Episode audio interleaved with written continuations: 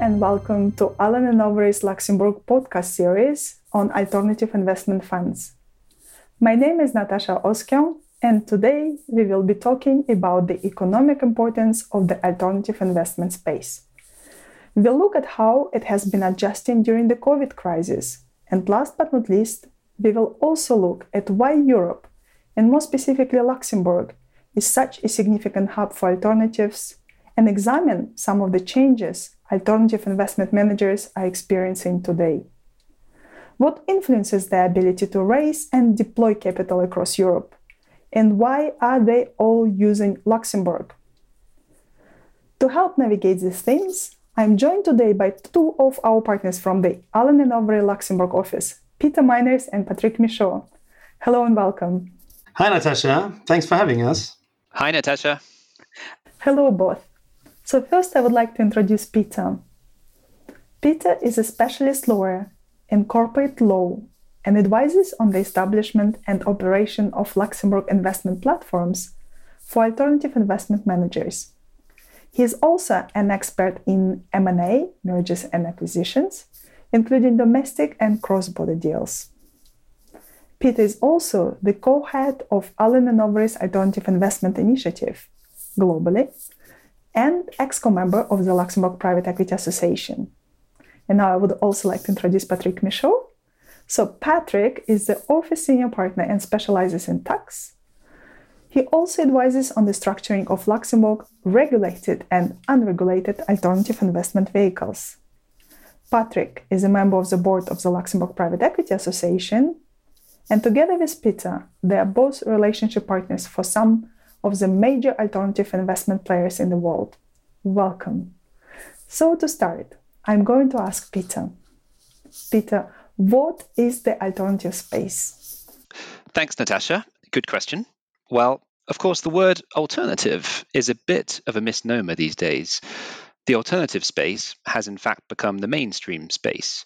And I'll give you a few stats to prove that and to give you a sense of the scale of the industry. The latest 2019 annual Preqin Global Private Equity and Venture Capital report estimates that there were approximately $3.41 trillion of assets under management in the alternative investment sector across the different asset classes. Dry powder was at an all time high level of $1.21 billion, meaning the money available to deploy and make new investments is twice what was reported in 2010. And of course, you need to add to that dry powder leverage and co investment funds. So the actual amount is incredibly high. But what exactly do we mean by private capital or alternative investment? Well, we basically mean all of the different asset classes that are private in terms of private capital. So we're not talking about public stock markets, we're talking about private equity, venture capital, infrastructure, real estate, and credit and hedge. But how have we got to such dizzying numbers? Well, of course, the space has been helped by a number of different tailwinds, not least the low interest environment, which is pushing investors who need to obtain a certain yield away from the public markets and towards private capital. And of course, there we're talking about the pension funds that you and I depend on, Natacha, for our old age. They need to find the right levels of yield and, of course, strike the right balance between yield maximization and the approach to risk. Another factor that's driven investors towards private capital is the sheer volatility that we've seen in recent times in the public markets and the tightening of public markets, meaning fewer issuers and more volatility as a result. Also, alternative investment funds tend to benefit from being slightly less regulated than some of their public competitors. Let's compare, for example, credit funds with traditional banks. In the private credit space, debt funds don't need to worry as much about things like capital regulatory requirements, which hold them back. And of course, once you start delivering good returns to investors, successful funds attract additional investors and fundraising becomes exponential. So that's the picture from a sort of macro perspective. There's a huge amount of capital going into this industry, and it's led to an expansion of the firms that manage that capital, both geographic and also in terms of asset strategy or asset class, and also a greater specialization in terms of sectors. So, for example, traditional private equity buyout houses have added real deep sector expertise, whether it's technology or healthcare or retail. And traditional private equity buyout houses have moved into things like real estate or credit or infrastructure. So you've seen funds become more flexible in terms of the things that they can invest in. And going the other way, we've seen many of the more traditional debt players move into equity. Well, starting with mezzanine loans and then moving into equity. So it's a very dynamic and rapidly evolving sector. And sometimes different parts of these firms are going after the same deals, but at different parts of the capital structure. So the buyout team, for example, would be going after the equity, but the private credit team would come in on the debt side of the same target company. Of course, there are regulatory and conflicts issues to be thought about in, in that context. So there's an awful lot going on, and a lot of that action is coming through Luxembourg, as you well know, Natacha. Thanks, Peter. That was a very comprehensive overview of what the alternative investment space is about. You've mentioned high volumes of dry powder that were available before the COVID pandemic and the deals that were very expensive back then. As the crisis has hit the economy in general, and some sectors, such as airlines, travel, and hospitality, were severely affected by the pandemic in particular. So, how did all this impact the alternative investment space today? Thanks, Natacha. Well, it's true that at the end of the bull run, which I think we can probably all agree well and truly ended in Q1 of, of, the calendar year 2020, towards the end of that bull run, competition for assets was a real factor. But I would say that the COVID crisis has had two main effects, at least from our perspective. The first is in terms of capital raising. Now, existing funds have been pivoted towards opportunistic investments. And I've already mentioned the term flexible capital. In our experience, the terms of funds have become more flexible to enable asset managers, alternative investment managers to pivot towards so you know distressed, for example, opportunities. And managers have been raising capital that's dedicated to the opportunistic investment set that now presents itself on the market. So there's a huge amount of capital raising that's been going on. And again, a lot of that's been taking place through Luxembourg. But there's been a second impact, which is on the deal side. And I would say initially, after the COVID crisis hit, many of our clients were looking to trade in terms of liquid investments. So many of the bonds were trading down bonds which were funding otherwise healthy businesses were trading down as a result of worries in the market generally. And so many of our clients opportunistically bought into those positions, but those were quite liquid deals. And on the more illiquid side, you know, we didn't see a huge amount happening. Now things are changing and more illiquid deals are starting to happen. Quite a few big private equity deals. The logistics sector is pretty hot in, in the real estate space, infrastructure, green energy, quite a lot going on. But of course, some asset managers will have been bruised particularly you know you mentioned the hospitality and the travel sectors natacha obviously if, if, you're sitting on a portfolio of hotels right now you know you're not feeling as bullish as somebody who would maybe be focusing more on you know the technology that we're using to, to, to run this call, for example. Thanks, Peter. And now, if you talk about Luxembourg and its famous legal toolbox, Patrick, why has Luxembourg developed into the hub for the alternative investment space, and what makes it so special and distinct from other countries? Well, you know, uh, Natacha, I think uh, a hub, maybe you can describe it as a jurisdiction which is used to structure different types of, uh, let's say, legal arrangements. Luxembourg today is widely used as a hub to set up alternative investment funds, so called upstream or fund formation, but also to structure and execute transactions at funds investment portfolio level, so called downstream transactions. And when I say uh, transactions, I refer to different types of transactions, which would typically involve acquisitions. So that could be acquisitions of real assets like real estate and infrastructure for real estate and infrastructure funds. But it could also, for instance, be acquisitions of operating companies for funds running a private equity strategy. And when I say transactions, I also refer to the debt financing these funds very often take on to finance the acquisitions. So that could, for instance, be bank financing, but it could also be financing obtained via the capital markets to basically carry out the acquisitions. And often, actually, also, when you structure these transactions, you will see the use of Luxembourg SPVs, so called special purpose vehicles, which sponsors of the funds would use to carry out the acquisitions and enter into the related financing transactions. So, the way I sometimes describe this is that Luxembourg is used on one hand side basically to raise capital in Europe via the use of alternative investment funds. And on the other hand side, once you have raised the capital, of course, you need to deploy it. So you would deploy it by investing into European companies, for instance, uh, by using SPVs. I see. So, Patrick, why is Luxembourg being so successful? I think Luxembourg has been extremely successful on the fund side for several reasons. The first reason is that we have an extremely broad legal toolbox.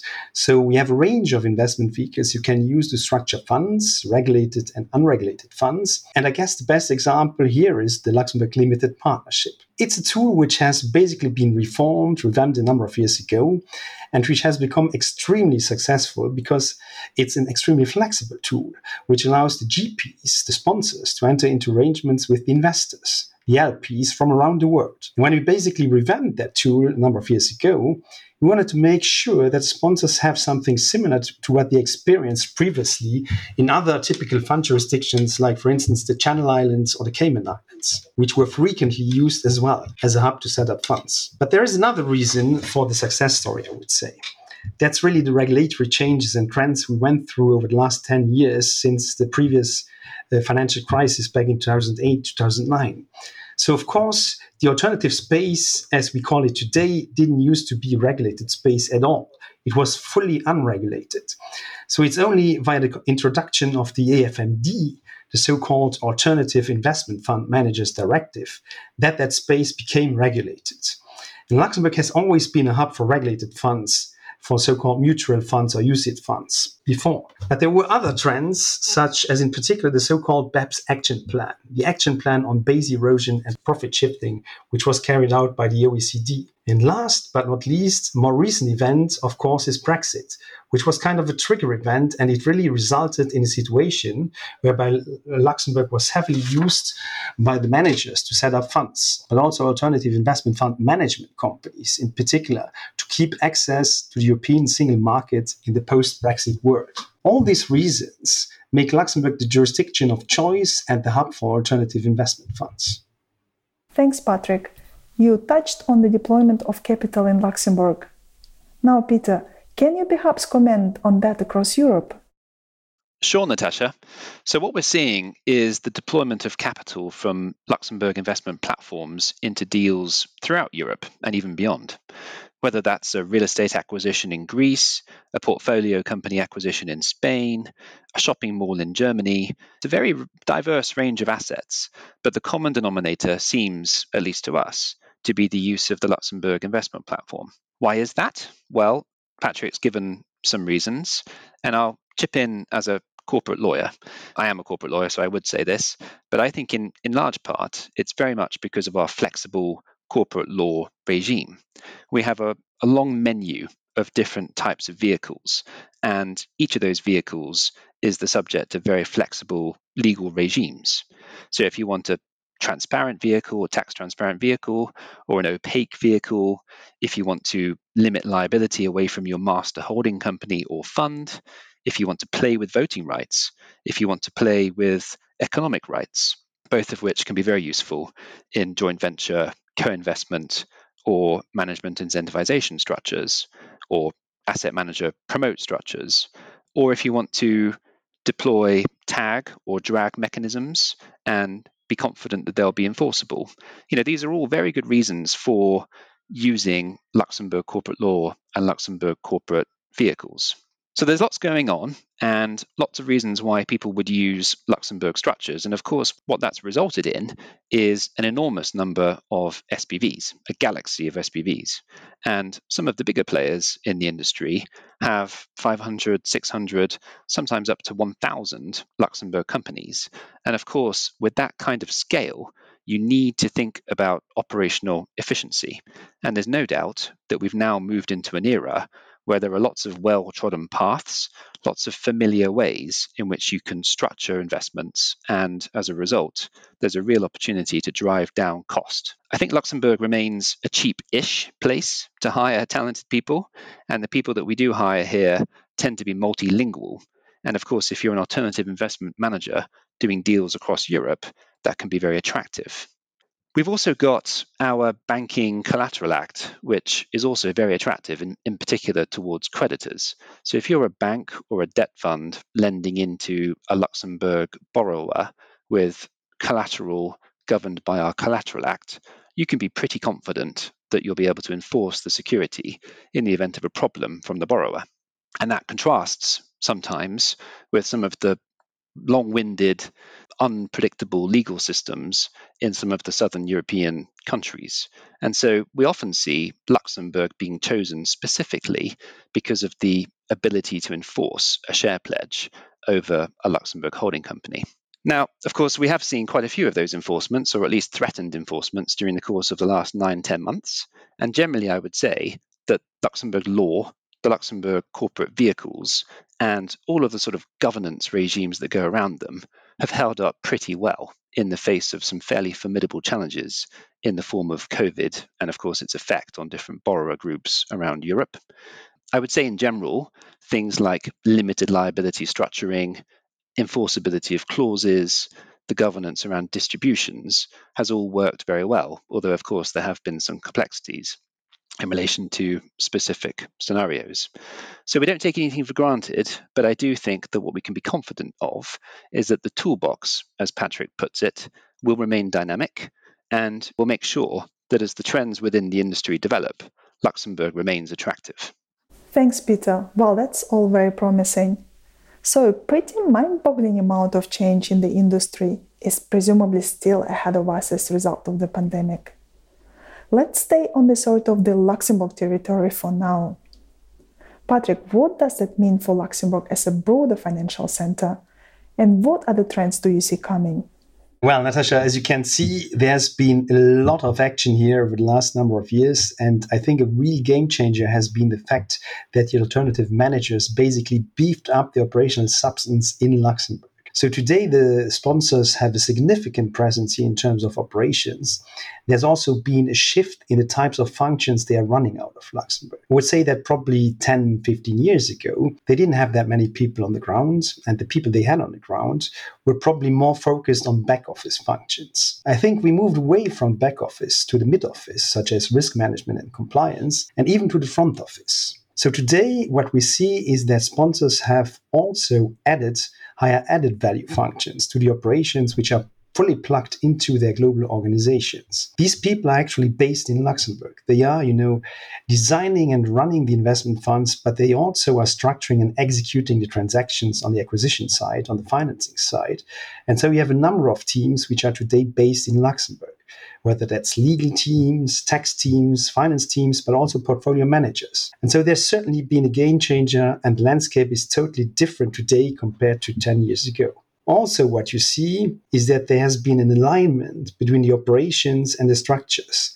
And that's actually very much in line with what the OECD has requested under the BEPS action plan. And we feel that's also going to make sure that the structures they run via Luxembourg are much more robust these days from a tax perspective than before.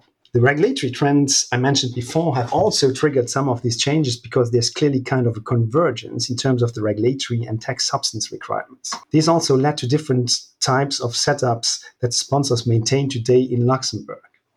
Last but not least, I would like to mention the boom of the secondaries market, the growing importance of environmental, social, and governance issues, the emergence of new forms of co investment structures such as sidecars, and various forms of fund financing as trends that are there to stay. In one of our next podcasts, we'll dig deeper into some of these trends. Great. I mean, that's quite a transformational change that you speak about. Burning question, Peter? You are an English qualified lawyer based in the Luxembourg office. Does that mean you only practice English law?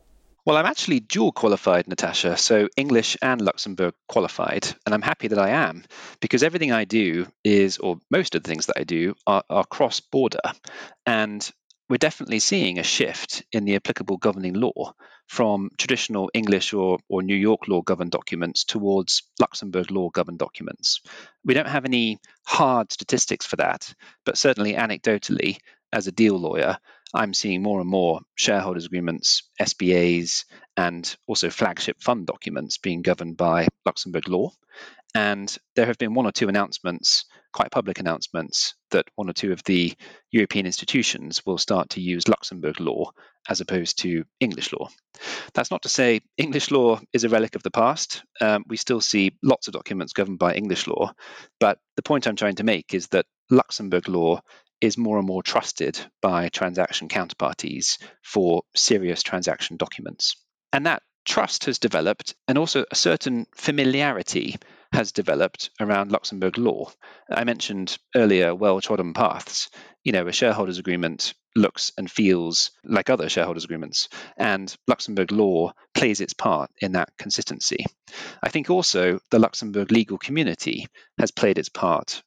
The law firms in Luxembourg have scaled up generally and added a degree of sophistication and you know maybe that took some time but of course if you've experienced an explosion of growth as luxembourg has then inevitably it takes some time for service providers not just law firms to catch up. But we're investing heavily in a&o luxembourg's office and our competitors are certainly not showing any signs of letting up either. And I think I've mentioned once or twice now, but if you're doing a deal into a Southern European jurisdiction, then Luxembourg law and Luxembourg courts and arbitration might offer a higher degree of certainty in terms of dispute process than that Southern European jurisdiction. We also see counterparties coming together and choosing Luxembourg law because of its neutrality. So imagine a Chinese investor on the one hand and either an English or an American counterparty, rather than taking English law or US law or indeed Chinese law, those counterparties may decide to opt for Luxembourg law because of its neutrality. So, you know, clearly this amazing bull run that we had has now stopped. And I think probably what we will see is an increasing number of disputes, just statistically from the number of contracts which are governed by Luxembourg law and Luxembourg courts. And of course, the big question is how will the Luxembourg courts react to a wave of disputes coming before them? Fantastic. I think both of you have demystified the role that Luxembourg plays for the alternative investment space. There is a lot that we could speak about. You've touched on some of the macro trends, you've looked at the legal landscape, and I think that was insightful. Thank you for that. Can I ask both of you to share your final thoughts? Peter, shall we start with you? Sure, Natacha. Well, my final thoughts are really that I think we're now in an ecosystem here in Luxembourg. It's not Mayfair, it's not Manhattan, but over the course of the last 10, 20, even 30 years, funds have been front and center of the strategy of the government and the financial sector. And now there are service providers across the spectrum of, of service requirements.